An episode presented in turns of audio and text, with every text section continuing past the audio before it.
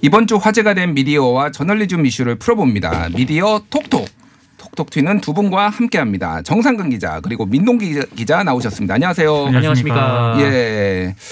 제가 두 분을 보면은 뭔가 세트 메뉴 같다 이런 느낌을 가끔 받아요. 자, 두 분이 같이 하시는 방송이 한 몇 개 정도 되나요, 혹시? 하나밖에 없습니다. 하나밖에 없어요? 네. 왜, 왜 근데 맨날 같이 다니는 것 같지? 얼굴이 닮았나요, 혹시? 어, 그런 얘기 들을까봐 계속 피해 다녔는데 여기서 딱 만나네요. 네. 요즘 정상근 기자가 머리카락이 빠지고 있기 때문에 아, 그렇군요. 점점 비슷해지고 있습니다. 인신공격과 비방을 선거해. 자, 잠깐만. 정상근의 미래가 민동기다. 뭐 저희가 이렇게 이해도 이해해도 되는 겁니까? 잠깐만요. 알겠습니다. 이두 분은 같이 예전에 미디어 오늘에서 근무를 하셨던 걸로 알고 있는데 네, 맞습니까? 맞습니다. 그- 그리고 네. 뭐 다른 뭐 유튜브에서도 그러고 같이 굉장히 많이 하셔서 그래서 호흡이 너무 진짜 잘 맞으세요. 그래서 두 분을 같이 모셨습니다. 그래서 제가 좀 이 두 분이 나오는 요 코너 미디어 톡톡인데 요거에 특별하게 두분 네. 나오실 때 그 네이밍을 이름을 한번 생각해 봤어요. 민동기 네. 정상근이잖아요. 민정. 민정 라인. TBS의 민정 라인 어떻습니까? 예. TBS의 기강을 바로잡도록 하겠습니다. 그러니까요. 지금 TBS뿐만이 아니라 저널리즘 업계, 미디어 업계 이게 똑바로 사찰 아니 사찰은 아니죠. 자, 제대로 아, 민정 기능이 벌써 된 겁니까? 아, 죄송합니다. 감시 감시해야 되는 거 아닙니까 미디어 업계? 아 그렇죠. 예. 네, 자, 긴장하셔야 될것 그- 같습니다. 알겠습니다. 그럼 민동기 민정수석하고 정상근 민정 민정 차석은 아니고 뭐라고 해야 비서관으로 되나요? 해주십시오. 민정 비서관. 예. 두 분 모시고 저희 아, 시작을 해보도록 하겠습니다. 최근 임명된 이성래 KBS 이사의 정치 편향성 논란이 있는데 정상근 기자님 이게 네. 어떻게 된 건가요? 어, 네. 예, 이성래 KBS 이사가 지난달 30일에 그 여의도 국회의사당 앞에서 이 KBS 노동조합의 뭐 집회 현장, 뭐 이제 음. 시위 현장에 갔습니다. 어, 여기 가서 어, 일단 이제 탄핵에 대해서 좀 부정하는 듯한 발언을 했고, 어, 그러니까 최순실이라는 가짜 뉴스라는 표현도 쓰기도 했고요. 예. 어 그리고 본인이 앞으로 이제 문재인 정권을 이 처참하게 망가뜨리는 것에 또 앞장설 것이다 이렇게 얘기를 하면서 이 코로나가 끝나면 이 대한민국 곳곳에서 문재인 정권을 퇴진시키는 운동을 해야 되고 예, 정말 처참하게 만들어야 한다 네, 이런 주장을 했습니다. 아니 뭐 이분은 원래 뭐 하시던 분인가요? 근데 말씀하신 거 보면은 그냥 정치권 인사 같은데 네네. 보니까 예. 제가 알기로는 그 전임 고대영 KBS 사장 시절 때 예. 아마 주요 간부를 아. 보직을 하나 맡으셨던 걸로 알고 있는데 네, KBS에 예전에 계셨던 분이시군요. 아, KBS 출신입니다. KBS 예, 출신이에요. KBS 어. 출신이고 그, 그 전임 그 경영진 때 예. 다수의 어떤 그런 KBS 기자 PD들이 뭐 보도의 어떤 그런 편파 예. 이런 걸 두고 이제 개- 계속 이렇게 항의 같은 걸 하고 그랬을 때 예. 철저하게 이제 경영진 편에 서서 나름대로 음. 이제 이 경영진 편을 들었던 그런 인물이기 때문에 제가 그래서 물어봤어요. 예. KBS하고 이제 기자들, PD들이 KBS 출신이니까 잘 알지 않습니까? 예. 예. 지금 이런 발언 때문에 굉장히 논란을 빚고 있는데 어떻게 보시냐라고 음. 얘기를 하니까 아, 코멘트를 별로 안 하려고 합니다. 음. 고개를 절레절레 흔드실 정도로. 어. 어, 근데 이 정도까지 이제 개- 굉장히 좀 부적절한 발언을 할 줄은 그러게요. 예, 생각을 못했다 이런 얘기를 하시는 분들도 꽤 있습니다. 아니 그러니까 뭐 이게 보수 진영에도 스펙트럼이 넓으니까 음. 근데 조금 이제 뭐 이렇게 저- 뭐 뭐라고 해야 되나요? 일반적으로는 최순실 뭐 최 최서원 씨의 존재 자체를 조작이다라고 하시는 분은 거의 없거든요. 네네. 그러니까 굉장히 이분은 독특한 분이다. 좀 그렇게 보여요. 근데 지금 뭐 KBS 언론 노조에서는 지금 기자협회 그래서 사장 선임 불참을 요구하고 있다라고 하네요. 네, 그렇죠. 이 KBS 비상대책본부 언론노조 KBS 본부 쪽에서 성명을 냈는데 어, 이 이성래 이사가 이 박근혜 탄핵 정당성과 뭐 이 국정농단 관련 법원 판결을 부정해서 지금 민주적 기본 질서 자체를 훼손을 했고 어, 그리고 이제 굉장히 좀 그 정치적으로 편향된 인사다 이렇게 비판을 하고 있습니다. 음. 어, 그래서 이성래 이사가 뭐 본인이 이제 해명을 했는데 어, 이 KBS 이사로서 말을 한 게 아니라 이 국민의 한 사람으로서 얘기를 한 거다 이렇게 해명을 하기도 했고요. 네. 어, 그러면서 이 촛불을 언급해서는 안 되는 성역이 아니다. 뭐 이 현 정권의 지금 언론 자유를 어, 과거로 후퇴시키려 하고 있다. 좀 이렇게 비판하기도 했습니다. 그렇군요. KBS 사장은 KBS 이사회가 제청하고 대통령이 임명을 하는데 또 KBS 이사회는 방송법에 따라서 방송통신위원회가 구성에 관여를 하는데 이게 정치권의 일종의 나눠 먹기식 야당목 뭐, 뭐 여당목 이런 식으로 되잖아요. 그러니까 이게 여야 추천 그렇죠. 이제 이사들이 임명이 되거든요. 음. 그러니까 KBS 이사회 같은 경우는 이제 이사들이 모두 11명인데 예. 이른바 7대4 구조입니다. 7대 4. 정부 여당이 7명, 음. 야당이 이제 4명인데 음. 이 구조가 계속 이렇게 유지가 되는 거예요. 음. 그러니까 정권이 바뀔 때마다 예. 아, 성향이 이제 정반대가 되는 거죠. 음. 그래서 이런 방식을 좀 바꿔야 된다라는 얘기는 오래전부터 이제 지적이 됐었거든요. 그렇죠. 근데 방식은 다양합니다. 여러 가지 대안들을 뭐 언론학계 쪽에서도 내놓고 있는데 어, 전화 이제 정상근 기자가 계속 유튜브 방송에서 주장했던 내용이 있습니다. 어떤 건가요? 이게 지금 이사들이 11명이잖아요. 예. 그러니까 소수의 이사들이 굉장히 많은 권한을 갖고 있기 때문에 서로 이사를 하려고 하고 아. 이러다 보니까 아예 문턱을 확 낮춰버려야 된다. 이사를 한 뭐 50명, 100명 이렇게. 저는 한 국회의원 수만큼 300명까지 가는 것도 괜찮다. 아. 저는 그래서 500명. 네. 되게 굉장히 많이 늘려가지고 예. 어, 여러 가지 뭐 특권이라든가 뭐 흔히 말하는 예. 연봉 이런 개념도 없애버리고 보수가 상당히 센 걸로 알고 있어요. 이거를. 약간 전리품처럼 그래서 생각을 음, 예, 하더라고요. 예, 적지 않기 때문에 예. 그래서 거마비 정도만 음. 이렇게 주는 형식으로 가야 아, 저는 훨씬 다양성도 확보가 되고 지금과 같은 어떤 패단이 물론 또 다른 문제점이 있을 겁니다. 예, 그런데 예. 지금 같은 패단은 훨씬 줄어들지 않을까 그렇군요. 그렇게 생각을 하고 있습니다. 예. 뭐 실제로 독일 공영방송 이사진이 한 500명 정도 그렇죠. 되기도 예, 하고 예. 또 지금 뭐 이게 이 사람들을 한꺼번에 한 동시 장소에서 이제 모이는 것도 굉장히 일이긴 한데 이 최근에는 또 이제 화상회의 시스템 같은 게 코로나 19로 발달하다 보니까 음. 어 이제 충분히 뭐 이렇게 다 모이지 않아도 그러니까 거마비까지 주지 않아도 모여서 이제 얘기할 수 있다. 그래서 이게 무보수 명예직으로 바꿔서 이 최대한 많은 사람들이 어 모여서 이제 공영방송에 대해서 고민을 하면 훨씬 더 좋은 결과들이 도출될 수 있지 않겠나라는 생각이 듭니다. 그래도 뭐 커피 한 잔 값을 줘야 되지 않겠습니까? 아, 그렇죠. 예. 교통비는 줘야죠, 저희가. 예. 알겠습니다. 예, 마지막 미디어 이슈 볼게요. 지난주 미디어 오늘 박서영 기자가 좋은 뉴스로 뽑은 사안인데 일주일 만에 지금 상황이 이상하게 돌아가고 있습니다. 연합뉴스가 돈을 받고 쓴 기사형 광고를 포털 포털 기사로 내보내서 포털에서 이제 노출이 중단되는 제재를 받았는데 이거를 지금 재심의를 한다고요. 이게 다 아시는 것처럼 연합뉴스가 예. 2019년 10월 31일부터 2021년 7월 5일까지 이른바 홍보성 기사를 한 2천 건 내보내지 않습니까? 예. 근데 이것도 기자가 쓴 게 아니라 홍보 사업팀 소속 사원이 쓰면서 굉장히 음. 파문이 일었었죠. 예. 이것 때문에 연합뉴스가 전임 사장이긴 합니다만 대국민 사과까지 하고 그래서 예. 방금 말씀하신 것처럼 32일 동안 포털 송- 송출 중단이라는 제재를 받았습니다. 예. 근데 여기서 이제 연합뉴스가 재심의를 해달라고 요청을 한 겁니다. 음. 사안을 딱 보면 이게 굳이 뭐 재심의까지 가야 될 사안이니까 너무 명확하니까요. 명백하잖아요. 사과까지 했기 때문에. 음. 그런데 이른바 네이버 카카오 뉴스 제휴평가위원회가 이 재심의 요청을 받아들였고요. 받아들인 이유는 일부 종합일간지 그 소속의 어떤 그 관계자께서 음. 이거 과, 좀 조치가 과하다. 이렇게 아. 문제 제기를 했고 그 문제 제기를 음. 제휴평가위원회가 이제 수용을 한 거죠. 아, 알겠습니다. 제가 딱 느낌이 오네요.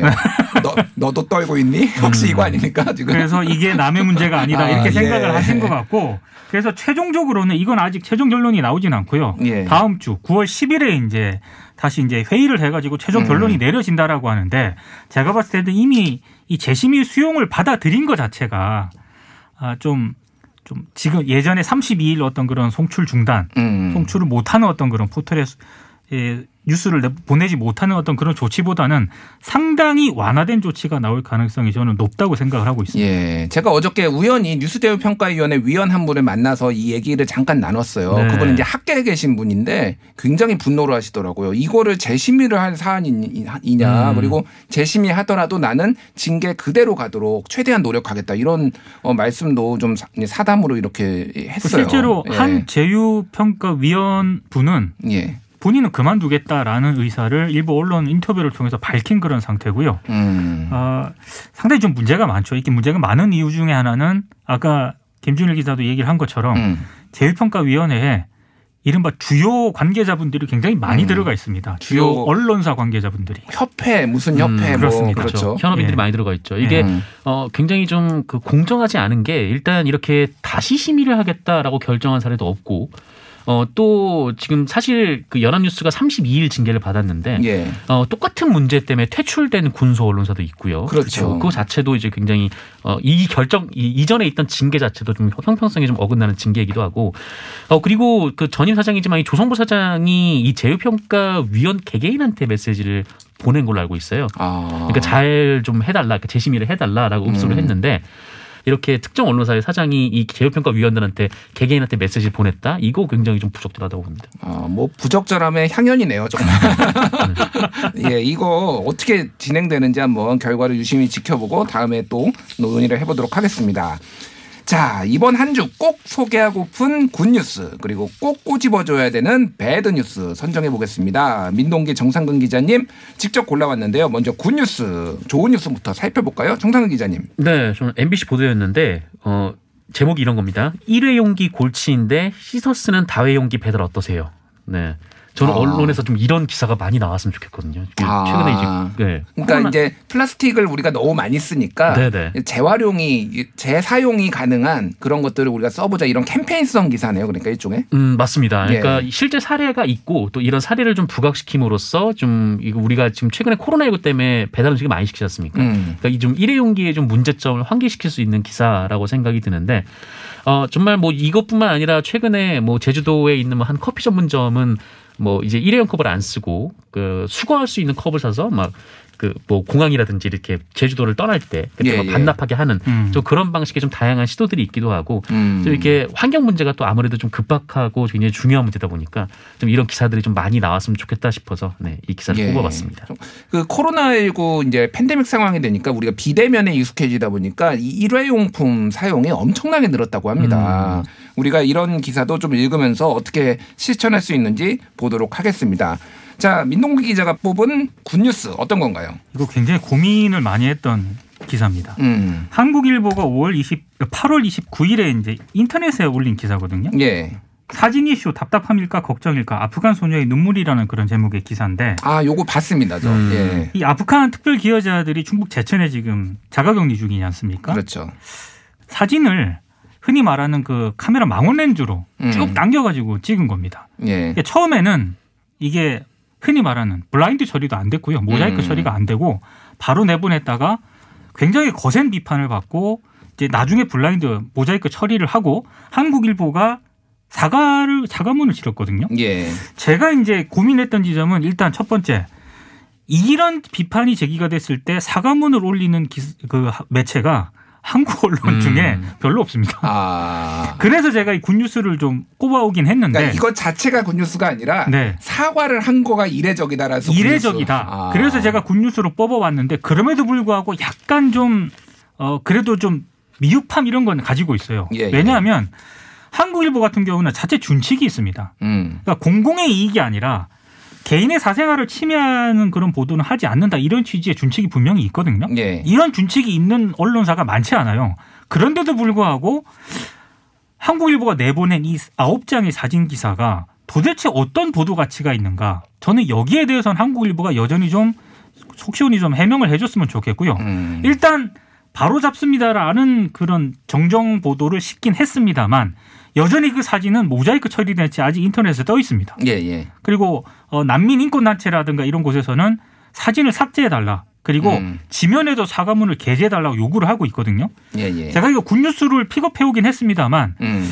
조금 이제 반반으로 평가하는 이유는 이런 난민 인권 센터라든가 이런 곳에서 요구하는 거를 한국일보가 전향적으로 좀 더 수용을 해줬으면 예. 정말 100% 굿뉴스로 한번 뽑아올 수도 있겠다 이런 생각을 음. 좀 해봤습니다.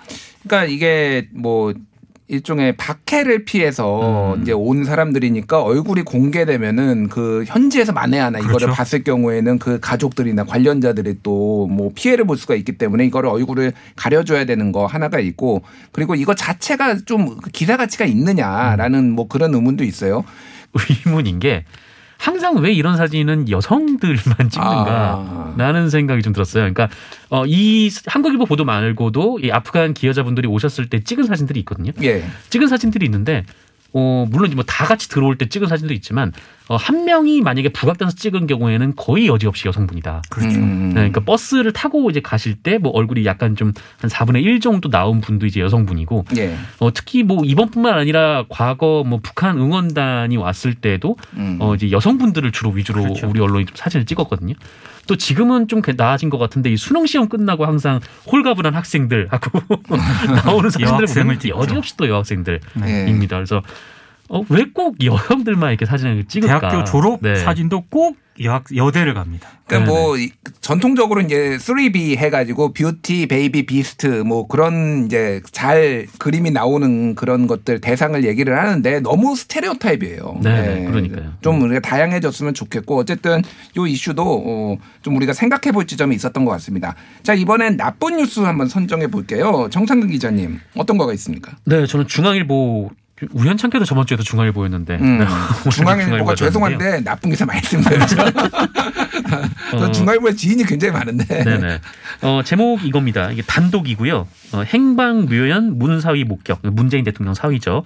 어, 열흘 전 양산 부모집 들렀다라는 기사였는데 어, 저는 이 기사를 보고 이 문재인 대통령의 사위분이 지명수배 중인 줄 알았어요. 일단 지명수배 상태 아니고요. 그러니까 행방묘연이라고 하면은 어, 그 가족들도 몰라야 돼야 몰라야지 행방묘연 아니겠습니까? 예. 뭐 그런 상황도 아닌 것 같고. 어, 그리고 이제 문재인 대통령 사위가 뭐 좀 몇, 몇 가지 의혹을 제기하는 언론들이 있죠. 뭐 음. 정치 세력도 있는데 뭐, 뭐 특혜 채용 의혹이니까 뭐 의혹 자체를 보도하는 거는 뭐 이렇게 문제가 없다라고 봅니다만 근데 이 기사가 제가 좀 이상하고 좀 나쁜 뉴스라고 생각했던 게 어, 이 기사가 단독 기사 아닙니까? 이 단독 기사에서 뭐가 단독인가라고 봤더니 어, 이 문재인 대통령 사위분의 이 고향집 그러니까 뭐 어, 고향집에 가서 어, 누 이제 이분 그 부모님이 운영하는 이제 목욕탕이 있나 봐요. 여기 예, 이제 예. 종업원 분한테 어, 이분 혹시 보셨나요? 그 사위분 혹시 오셨나요? 물어봤는데 어, 뭐 저번 주에 왔다 갔어요. 뭐 이렇게 얘기를 했나 보죠. 음. 그게 단독이었던 거예요. 그러니까 자기 자기가 기자가 본 것도 아니고 그러니까. 네. 그러니까 아. 어떤 특혜 채용과 관련된 내용이 아니라 어. 어, 일주일 전에 부모님 집에 왔다 갔다라는 게 단독 기사라고 아. 낸 거죠. 그리고 이제 거기 앞에 이제 행방묘연이라는 단어를 써서 음. 어, 뭔가 엄청난 중범죄인이 어, 숨어 있다가 잠적을 했다가 나타난 것처럼 마치 이거 기사 제목 만 보면은 전자발찌 끊고 막 도망다니는 것 같아요 지금. 어, 그런 느낌까지 좀 나는데 그래서 이 행방묘연이라는 표현이 막, 맞느냐 또 단독이라는 표현이 맞느냐 음, 정말 단독 남발은 우리가 나중에 한번 꼭 짚어봐야 될것 음. 같아요. 와 이게 단독이야? 나중에 한번 모아가지고 한번 이런 것도 단독을 붙여 이런 거 한번 해봤으면 좋겠습니다. 예, 민동기 기자가 뽑은 나쁜 뉴스 어떤 겁니까? 제가 뽑은 나쁜 뉴스는요. 이 매일경제가 8월 30일자에 실은 기자 24시 기자 수첩인데요. 예, 제가 어지간해서는 사설 칼럼 기자 수첩 이런 거를 나쁜 뉴스로 꼽지는 않습니다. 음. 왜냐하면 이 폭넓게 어떤 의견 개진이라든가 이런 건 인정을 해야 된다고 생각을 하거든요. 예. 그럼에도 불구하고 이걸 나쁜 뉴스로 꼽아온 이유는 아, 이게 이제 법무부 의전과 관련한 그런 문제점을 지적한 칼럼인데 제가 봤을 때 기자가 좀 사실관계를 잘못 좀 인식을 하고 있는 것 같아요. 음. 이게 이런 부분이 있습니다. 이것 때문에 제가 꼽아왔거든요. 강성국 법무부 차관이 브리핑 장소에서 비가 오니까 예. 부하 직원에게 무릎을 꿇고 우산을 씌우게 하면서 논란이 일었다. 이런 대목이 음. 있습니다. 주어가 강성국 법무부 차관이에요. 예. 이거 사실관계가 정확하지 않습니다. 음. 그리고 정확하지 않은 사실관계를 바탕으로 칼럼을 쓰면 저는 좀 안 된다라고 생각을 하기 때문에 물론 법무부 차관이 그럼 뭐 비판받을 지점이 없느냐 있습니다. 예. 그리고 법무부 비판 받아야 되고요. 음. 하지만 동시에 현장에 있었던 언론사 기자들은 여기 책임에서 자유롭느냐? 음. 저는 자유롭지 않다고 생각합니다. 그렇죠. 그러니까 여러 예. 가지 짚어야 할 포인트들이 굉장히 많은데 음. 그 다양한 포인트들 중에서 굉장히 단정적으로 확정적으로 강성국 법무부 차관만의 어떤 그런 문제로 이 칼럼이 쓰여졌거든요. 음. 저는 이거는 상황을 종합적으로 보여주지 못하는 그런 칼럼이라고 생각을 하기 때문에 칼럼을 이렇게 쓰면 안 된다 이런 말씀을 드리고 싶습니다. 그렇죠. 이제 뭐 그 이 상황을 좀 간단히 정리를 해보면은 당시에 이제 그 진천 아까 전에 말씀하셨던 그 진천에 가서 법무부가 이 아프간 이 특별 기여자들 관련해서 브리핑을 하는데 비가 오다 보니까